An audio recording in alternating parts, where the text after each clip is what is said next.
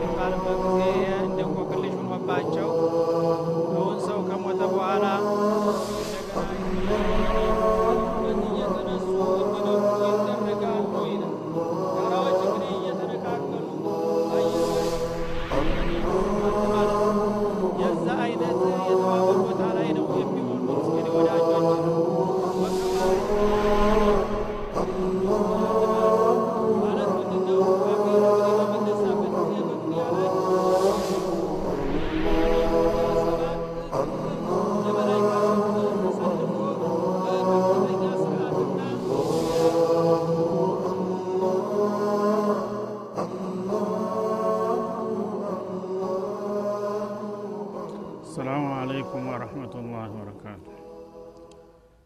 ባለፈው ትምህርታችን ስለ ነቢዩላህ ሙሳና ስለ ፊርአውን ታሪክ አውስተን ነበረ። እሱም በማገባደድ ላይ የቆም ነው የመጨረሻዎቹ የቆምንባቸውን አንቀጾች እንደገና እመለስባቸዋለሁኝ።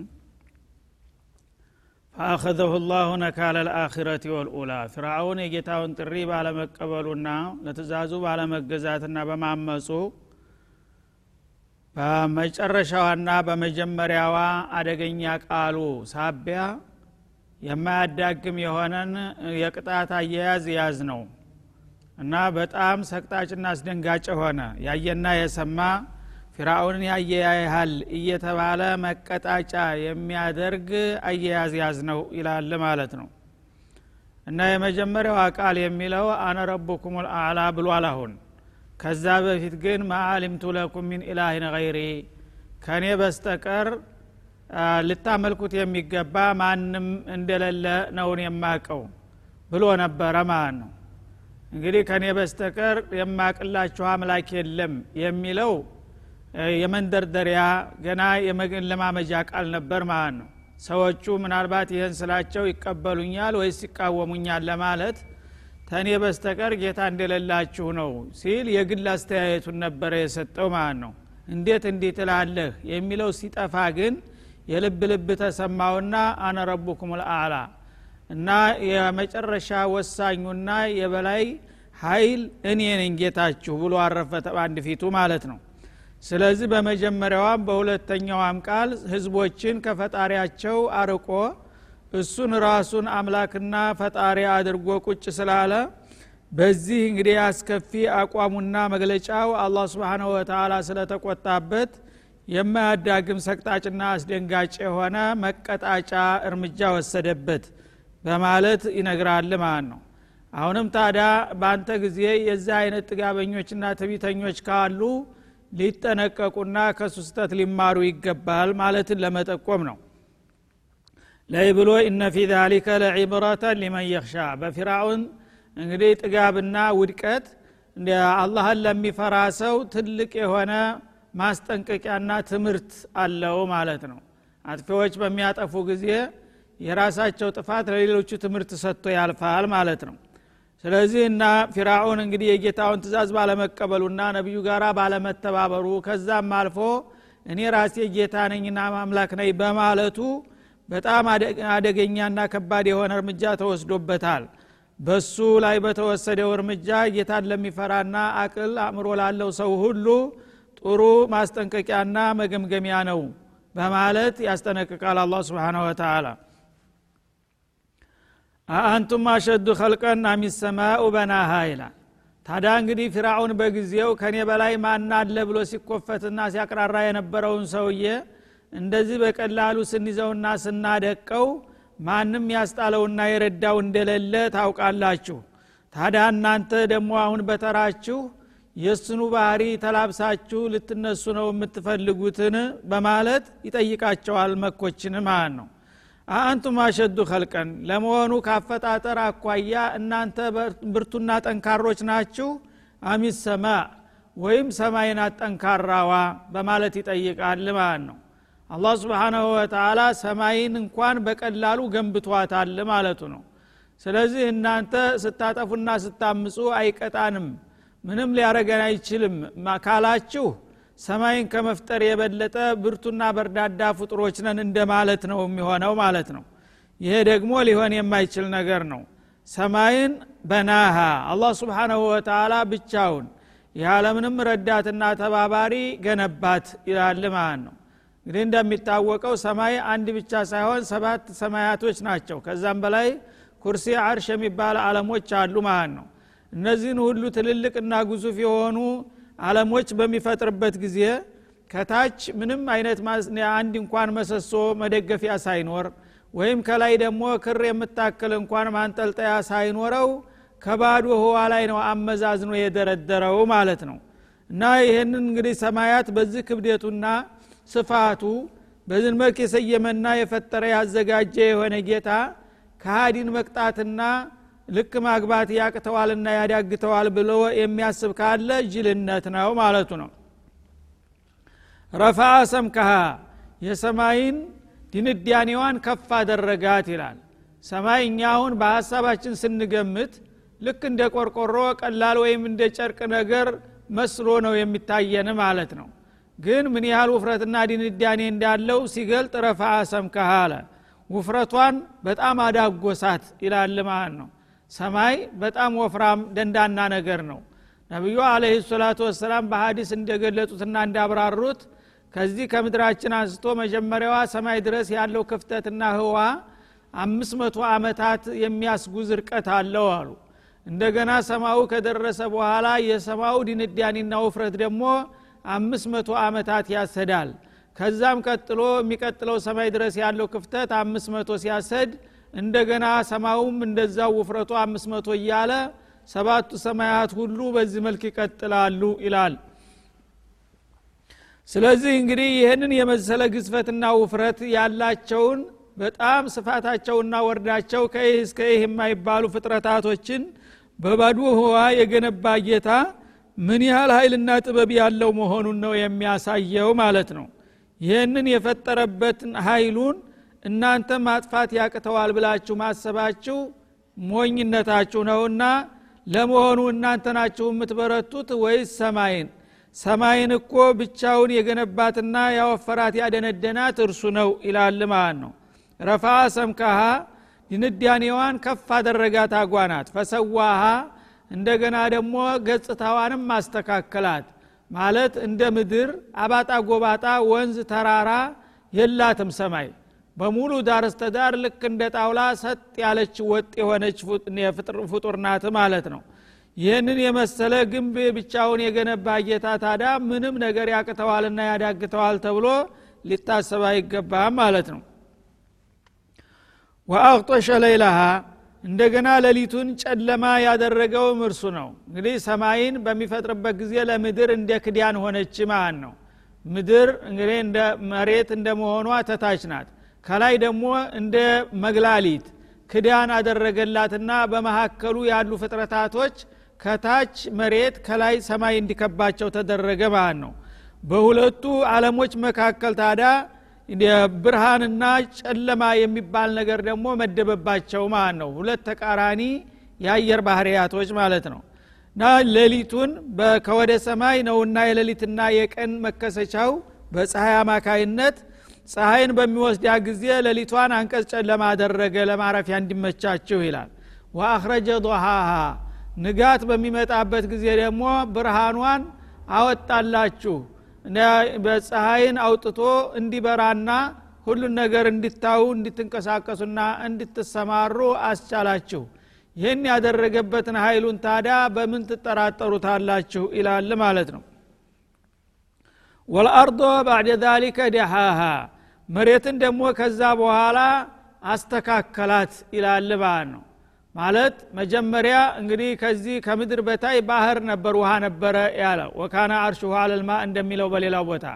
ያን ውሃውን አላህ ስብሓናሁ ወተላ በላዩ ላይ አረፋት ታስነሳበት በኋላ አረፋቱ ደርቆ እንደ ኳስ በመጠቅለል ወደ አፈርነት ወደ መሬትነት እንዲቀየርና ባህሩን ከታች አድርጎ መሬት ላይ እንዲሰፍን አደረገ ማለት ነው። በዚህ መልክ እንግዲህ የመሬትን አስኳል ታስቀመጠ በኋላ እንደገና ደግሞ ወደ ሰማይ በማምራት ሰባቱን ሰማያቶች ገነባቸውና አዘጋጃቸው ይላል። የሰማይን አፈጣጠር ታጠናቀቀ በኋላ ወደ ምድር አስኳል። እንደገና በመመለስ የውስጥ ድርጅቷንና ዝግጅቷን አሟላና አስተካከለላት ይላል። እና ወለአርዶ ባዕድ ዛሊከ ዳሃሃ ማለት መሬት ባጀማመር ተሰማይ ትቀድማለች። ግን በአፈጻጸም ከሰማይ እንደገና ወደ ኋላ ቀርታለች ማለት ነው። መጀመሪያ ዋና መሰረቱ ተተጣለ በኋላ ሰማይ ተፈጠረ። የሰማይ አፈጣጠር ከተጠናቀቀ በኋላ ደግሞ ወደ ምድር በመመለስ ውስጣዊ ዝግጅቷን በማሟላት አክረጀ ሚንሃ ማአሃ። ለምሳሌ መጀመሪያ ውሃ አልነበራትም። ውሃውን እንዲፈልቅ አደረገ። ጅረቶች ምንጮች እንዲወጡ ባህርም እንዲተኛባት አደረገ ማለት ነው ወመርዓሃ እንደገና ደግሞ ለእንስሳትና ለነፍሳቶች ሁሉ ቀለብና ግጦሽ የሚሆኑትን ጨሌዎችና ቅጠላቅጠሎችንም አበቀለባት ማለት ነው። ወልጅባለ አርሳሃ ገራ ተራራዎችንም ደግሞ ቸከለባት ማለት እሷ አንተ ሚደቢኩም እንደሚለው በሌላው ቦታ እንዳትንቀሳቀስና እንዳትናወጥ በነዋሪዎች ላይ ስጋት እንዳትደቅን ሚዛኗን ጠብቀውና ረግጠው የሚይዙ ከባድና ትልልቅ የሆኑ ጋራዎችን ቸከለና ደረደረባት ይላል ማለት ነው። ይህን ሁሉ ያደረገው ለምንድ ነው መታ አለኩም። ለእናንተ ለሰው ልጆች መገልገያና መጠቀሚያ መኖሪያ እንድትሆንላችሁ ነው። ወሊ አንዓሚኩም ለእንስሳቶቻችሁም እንደዛው ይላል ማለት ነው። እና እንግዲህ መሬት መኖሪያ መስፈሪያ ብቻ ሳይሆን የሚያስፈልገውን ነገር ሁሉ ጸጋ የተባለን ሁሉ ይዛለችና አዝላለች ማለት ነው። የሚጠጣው ነገር ከከርሷ ይወጣል የሚበላውም ነገር ይበቅላል። የተለያዩ አዝርቶችና አትክልቶች እንስሳቶች እነዚህን ሁሉ ያደረግኩላችሁ ለእናንተና ለእንስሳዎቻችሁ መገልገያና መጠቀሚያ እንዲትሆን ብዬ ነው ይላል ማለት ነው። ይህን ሁሉ ያደረገ ታዲያ ጌታ ሊመሰገንና ሊከበር ይገባዋል ወይስ ሊካድና ሊስተባበል ማለቱ ነው? ፈኢዛ ጃአት ጣመቱ ልኩብራ እና አሁን እንግዲህ ይህን ጥሪውን አቅርበንላችሁ ካልተቀበላችሁና ካልተባበራችሁ በጣም አደገኛ የሆነችው መከራ እለት በምትመጣ ጊዜ የምትሆኑትን የዛ ጊዜ ታውቃላችሁ በማለት ዛቻ ይሰነዝራል ማለት ነው።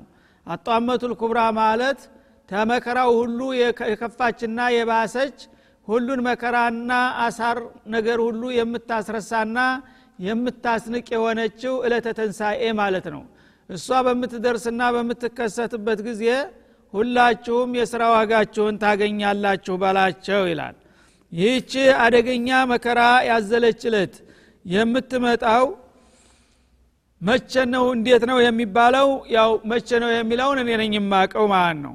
ይዛ የምትመጣውን ነገር ደግሞ ስትደርስ ታያላችሁ። የውመ የተዘከሩ ልኢንሳኑ ማሰዓ ሰው የሰራውን ስራ ሁሉ በሚያስታውስበት እለት ነው የእሷ ክስተት የሚረጋገጥላቸው ይላል። እንግዲህ ቃባ በሚደርስ ጊዜ አልነሳም የሚለው ሁሉ ያለውል በግዱ ተነስቶ ወደ ስብሰባው ቦታ እየተፍገመገመ ከመጣና ከተከማቸ በኋላ በህይወቱ የሰራውን ስራ ሁሉ አላህ ስብሓነሁ ወተላ መዛግብቱን እያቀረበ በራሱ አንደበት እያስነበበ እንዲረዳ ያደርገዋል ማለት ነው። እና አሕሳሁ ላህ ወነሱህ እንደሚለው በሌላው አያ እነሱ የረሱና የዘነጉትን የህይወት ታሪካቸውን ሁሉ አላህ በጽሁፍ አጠናቆ መዛግብቶችን አቅርቦ እቅረእ ኪታበከ የስራ ውጤትህን አንብብ እያለ እያንዳንዱ ሰው በህይወት እያለ ፊደል ያልቆጠረ መሀይም ቢሆንም እንኳን አላህ በልዩ ኃይሉ እንዲያነብ ያስችለዋል ማለት ነው። ሁሉም ሰው የራሱን መዝገብ እያነበበ የህይወት ታሪኩን በመድረኩ ላይ ያሰማል ማለት ነው የዛ ጊዜ የሰራውን ሁሉ ነገር ይገነዘባል። የረሳውን ሁሉ ነገር የአላህን መዝገብ በሚያነብ ጊዜ ያውቀና ይረዳል ይጸጸትበታል ማለት ነው። ኸይር ከሆነም ይደሰትበታል። ወቡርዘት ልጀሒሙ ሊመን የራ ሴኦል ደግሞ ለተመልካች ሁሉ ገሃድ ሁና ተወጣለች ይላል። ዛሬ ስለ ጀነት ስለ ጀሃነም ሲነገር ሰዎች በቃል በቋንቋ ብቻ ነው የሚሰሙት ስለዚህ በቀላሉ ያስተባብሉታል። ማን ህዱ እያሉም ይሳለቁበታል ማለት ነው። ያኔ ግን ቃል ወደ ተግባር ይለወጥና ሴኦል በገሃዲ ይፋ አደባባይ ወጥታ ትጎደራለች ማለት ነው። እና ልሳኗ ወደ ሰማይ እየተወናጨፈ የታሉ የአላህ ጥላቶች ደንበኞችን አስረክቡኝ እያለች የምትመጣበት እለት ነው ማለቱ ነው። ፈአማ መን የዛ ጊዜ ልክ እንደ ፊራውንና እንደ ቢጤዎቹ የጠገበና ማን አለብኝ ብሎ የተንቀባረረው ወገንማ ወአተረ ልሐያት ዱንያ ይህችን ቅርብ ምድራዊ ህይወት የመረጠው ተሞት በኋላ የመነሳትና የመጠየቅን ጉዳይ ረስቶና ዘንግቶ ይቺ ቅርብ ህይወት ብቻ ናት የምታዋጣኝና የምፈልጋት ብሎ በዚች በምድራዊ ህይወት ብቻ ያተኮረ የሆነው ሽንግልና ተላላ ሰው ፈኢነ ልጀሒመ ልመእዋ አንድ ጊዜ ከተለኮሰችና ከጋመች መብረጃና መጥፊያ የሌላት ሲኦል የእሱ መኖሪያና መስፈሪያ ትሆንለታለች ይላል። አአዘን እና እንግዲህ አላህ ስብሓናሁ ወተላ ያዘዘውን ያልተቀበለና ያልተከተለ ነገ በሚነሳበት ጊዜ ሲኦል ግማ እየጎደራች ትነሳለች ማለት ነው። የታለ ደንበኞችን አስረክቡኝ እያለች ያነ አላህ ስብሓናሁ ወተላ ጥጋበኞችንና ጠማሞችን ከያሉበት ሰብስቦ ለጀሃነም ያስረክባቸዋል ማለት ነው። እሷም አንዴ ከተረከበች በኋላ የምትለቅና የምታልቅ ነገር አይደለችም። ለዘላለም አበደል አቢዲን እየተርመጠመጡ ይቀጥላሉ ማለት ነው። ወአማ መን ካፈ መቃመ ረቢህ ጌታው ፊት መቆምና በሰራው ስራ መመርመር ከወዲሁ ይመጣብኛል ብሎ የፈራና የተጠነቀቀ የሆነው ባሪያማ ይላል። ወነሃ ነፍሰ አኒል ሀዋ ነፍስንም ከመጥፎ ዝንባሌዋ ያቀበና የገታ የሆነው ጥንቁቅ ባሪያ ፈኢነ ልጀነተ የልመዋ። ለእሱ ጀሞ ጀነት የዘላለም መደሰቻና መኖሪያ ትሆንለታለች ይላል። እንግዲህ የሰው ልጆች በዛ ጊዜ ለሁለት እንደሚከፈሉ ነው። ፈሪቁን ፊልጀነቲ ወፈሪቁን ፊሰዒር እንደሚለው በሌላው አያት እንደ ስራ ውጤታቸው መልካም የሰሩና ጌታቸውን የፈሩ የዘላለም ጽድቅና ጀነት ውስጥ እንደሚገቡና እንደሚደሰቱ ያከፉና ያጠፉ የጠገቡና ያመፁት ደግሞ የምታርመጠምጥ የሆነችው ዘላለም ጀሃነም ውስጥ እንደሚገቡ ከወዲሁ ያረጋግጣል ማለት ነው። ስለዚህ እንግዲህ ይህንን ግልጽ አቋም አላህ ስብሓንሁ ወተላ በዚህ መልክ ማሳወቁና መግለጡ ለጀሃነምም ሆነ ለጀነት የሚያበቃህን ስራ ከወዲሁ ራስህ ምረጥና ወስን ማለቱ ነው። ይህን ይህን ይህን የሰራ የጀሃነም ነው። ይህን ይህን ያደረገ የጀነት ነው ብሎ ከመደበ አላህ ማንንም እንግዲህ ልታማ አትችልም ማለት ነው። ራስህ እያወቅ የገባህበት ነገር ነውና ማለት በዚህ መልክ እንግዲህ ስለ ቅያማ ቀንና ስለ ጀነት ስለ ጀሃነም በሚነሳበት ጊዜ በጊዜው የነበሩት ካሃዲዎች አሁንም ያሉት በተመሳሳይ መልኩ መቼ ነው ይሄ ቅያማ የሚባለው ነገር ምንጊዜም ሲኦል ትመጣባችኋለ እያላችሁ ታስፈራሩን አላችሁ። ቅያማ እንደምከሰት ሙታን እንደሚነሳ ትነግሩን ትደሰኩራላችሁ። መቼ ነው ያቺ ቅያማችሁ የምትደርሰውና የምትከሰተው? እያሉ እንደሚጠይቁ ነው። የስአሉነከ አን ሰዓ ተዛች ከወሳኟ ሰዓት መከሰቻለት እንደሚጠይቁ ነው ይላል። አያነ ሙርሳሃ መቼ ነው ያቺ ቅያማ መረጋገጫና መገለጫዋ? እያሉ እንደሚጠይቁ ነው ይህን ጥያቄ በሚያቀርቡልህ ጊዜ እንዳያሳስቱህ በግምት መልስ እንዲያትሰጥ። ፊማ አንተ ሚን ዚክራሃ እሷ መምጣቷን ማሳወቅና ማስጠንቀቅ እንጂ እለተቀጠሮዋን መግለጥ ከአንተ ጋር ምን ያገናኘዋል? ይላል። እና እሷን እኔ ነኝ ወቅቷ ሲደርስ እንድትከሰት የማደርጋት ማለት ነው። የስአሉነከ አኒ ሰዓቲ ከአነከ ሀፊዩን አንሃ እንደሚለው በሱረቱ ልአዕራፍ ስለ እሷ ልዩ ጥናትና ምርምር ያደረክ ይመስል አሁንም ደግሞ ደጋግመው ቅያማ ቀን መቼ ነው የምትደርሰው እያሉ ይጠይቁሃል። እና ቁል ኢነማ ዕልሙሃ ዕንደ ረቢ ላ ዩጀሊሃ ሊወቅቲሃ ኢላሁ እና እሷ የምትከሰትበትን እለት እውቀቱ ከጌታዬ ዘንድ ነው።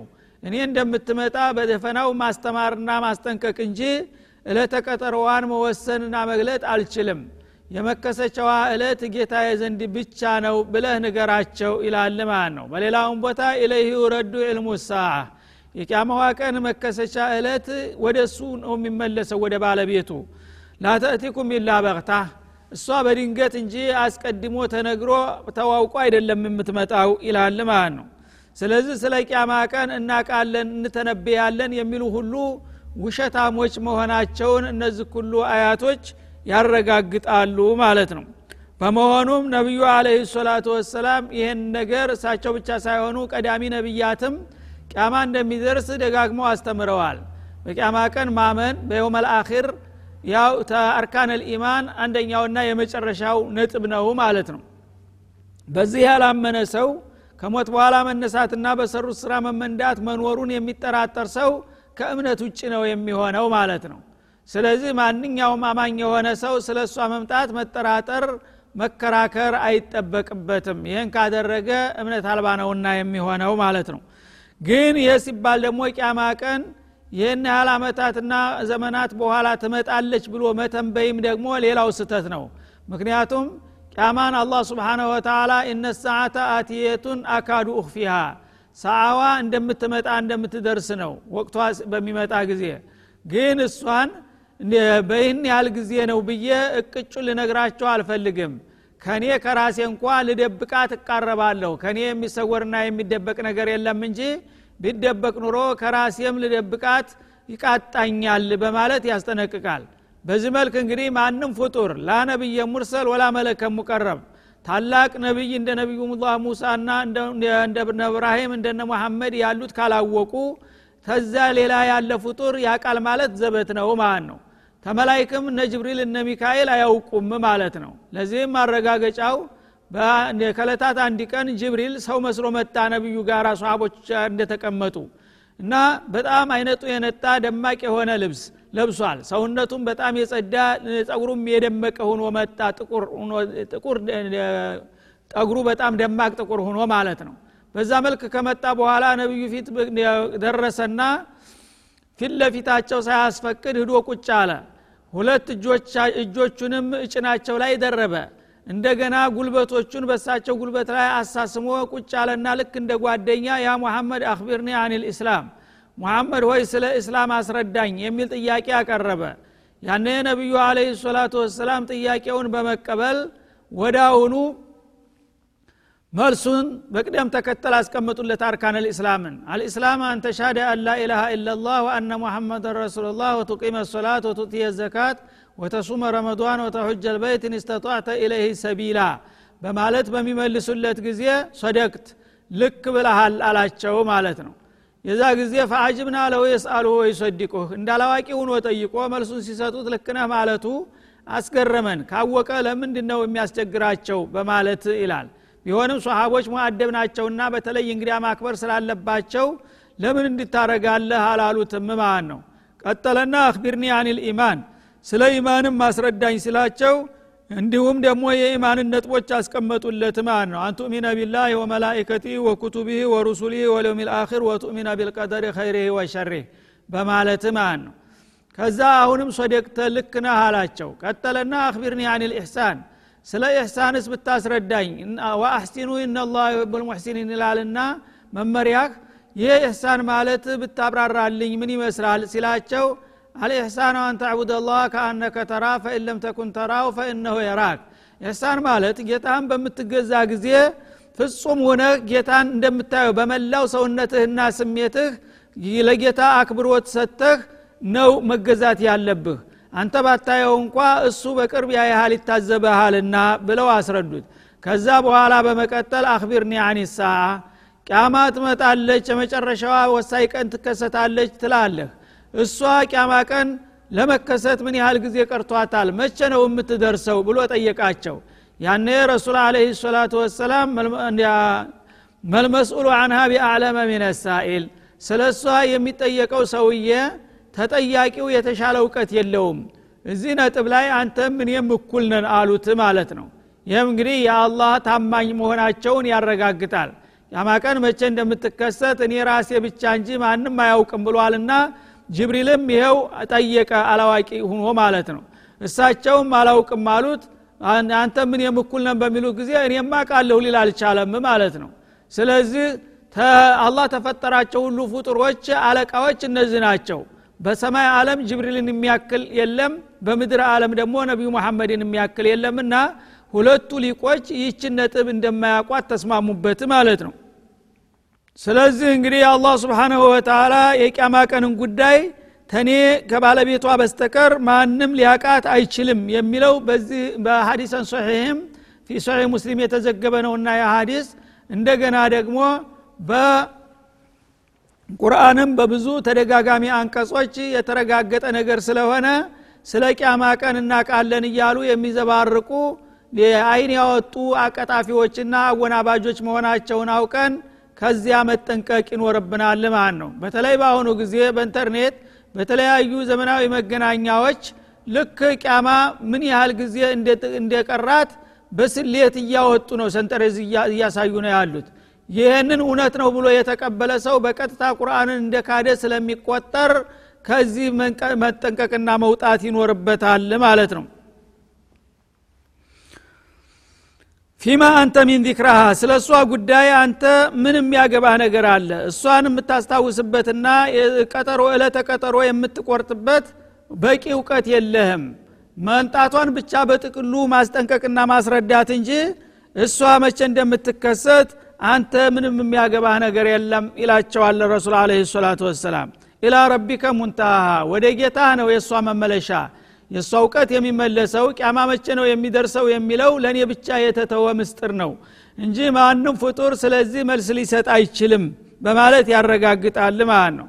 ኢነማ አንተ ሙንዲሩ መየክሻሃ አንተ እሷን ለሚፈራና ለሚጠነቀቅ ሰው ሁሉ አስጠንቃቂ ነህ ማስጠንቀቂያ ትሰጣለህ። ቅያማ ትመጣለች።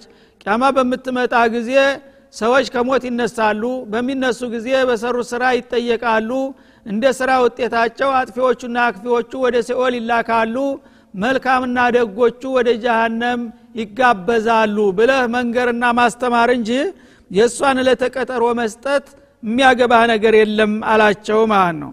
ከአነሁም የውመ የረውነሃ ታዲያ ዛሬ ቅያማን የሚሳለቁና የሚቀልዱባት የሆኑት ጥጋበኞች ሁሉ እሷ ደርሳ በሚያው ጊዜ ለም የልበቱ ኢላ አሽየተን አውضሃሃ በዚች በምድራዊ ዓለማቸው ላይ የአንድ ቀን ምሽት ያህል ወይም ደግሞ የረፋድ ሰዓት ያህል እንዳልቆዩና እንዳልዘገዩ ይቆጥራሉ ማለት ነው። ዛሬ እንግዲህ ዓለም ማለት ይቺ ብቻ አሁን ያለንባት ናት እያሉ እሷን ብቻ ከሚገባው በላይ የሚያከብዱና ለእሷ ብቻ ያለ ህይወታቸውን የሚሰጡ የነበሩት ሁሉ ያቸኛዋ ተለዋጯ ዓለም መምጣቷን በሚያው ጊዜ ይችኛዋ ደግሞ እንዳከተመች እንዳለቀላት ሲረዱ ያለፈችው ዓለም ምንም ዋጋ እንደሌላት የአንድ ቀን ምሽት ወይም የአንድ ቀን ረፋድ ያህል እንኳን እንዲያልቆዩባት አድርገው በንቄትና በጥላቻ ያዋታል ማለት ነው። ያ ከመድረሱና እንደገና ጸጸት ባህር ውስጥ ተመዘፈቁ በፊት ይህን ጊዜ የሰው ልጅ ልብ እንዲገዛና ጌታው ጋር እንዲታረቅ ይህን ንገረውና አስተምረው አስጠንቅቀው ይላቸዋል ነቢዩና አለ ሰላቱ ወሰላም። ስለዚህ እንግዲህ ቅያማ መቼ እንደምትደርስ መጠያየቁ ሳይሆን ለእሷ መዘጋጀቱ ነው ዋናው ቁም ነገር ማለት ነው። ስለዚህ ጌታ የላከልንን መልእክት ተቀብለን እንድንሰራ የሚፈልገውን ነገር በመስራት እንደገና የሚጠላውን ነገር በመራቅና በመጠንቀቅ የነቢያትን ፈለግ በመከተልና ለጌታችን አማኝና ታማኝ በመሆን ራሳችንን ማዘጋጀት ይኖርብናል። ያ ከሆነ በፈለገው ሰዓት ያምጣት ዝግጁ ነን። እሷ በምትመጣ ጊዜ ያው መልካም እድል ነው የምናገኘው ማለት ነው። ዝም ብለን በመካድና በማስተባበል በመሳለቅና በመቀለድ ጊዜውን ታሳለፍ ነው ግን በምትመጣ ጊዜ አሳር መከራ ይዛ ነው እንጂ የምትመጣው ኸይር ነገር ይዛ ልትመጣ ትችልም ለካሃዲዎች ማለት ነው። በመሆኑም ቅያማን አላህ ስብሓንሁ ወተላ በጣም ደጋግሞ ነው በቁርአን ውስጥ የሚነግረውና የሚያስጠነቅቀው። ምክንያቱም አዘናግቶና አታሎ ሰዎች አደጋ ውስጥ እንዳይገቡ ከወዲሁ አውቃችሁ ግቡበት ለማለት ማለት ነው። ስለዚህ ይህንን አውቀን ስለ ቅያማ ቀን የሚበጅንን መገብየትና ተወዲሁ መዘጋጀት ይኖርብናል እያል የዛሬው ትምህርታችን እዚ ላይ ይጠናቀቃል። ወሹክራን ወሰላሙ አለይኩም ወረህመቱላህ ወበረካቱ። ደህና ሁኑ። በሚቀጥለው እስከምንገናኝ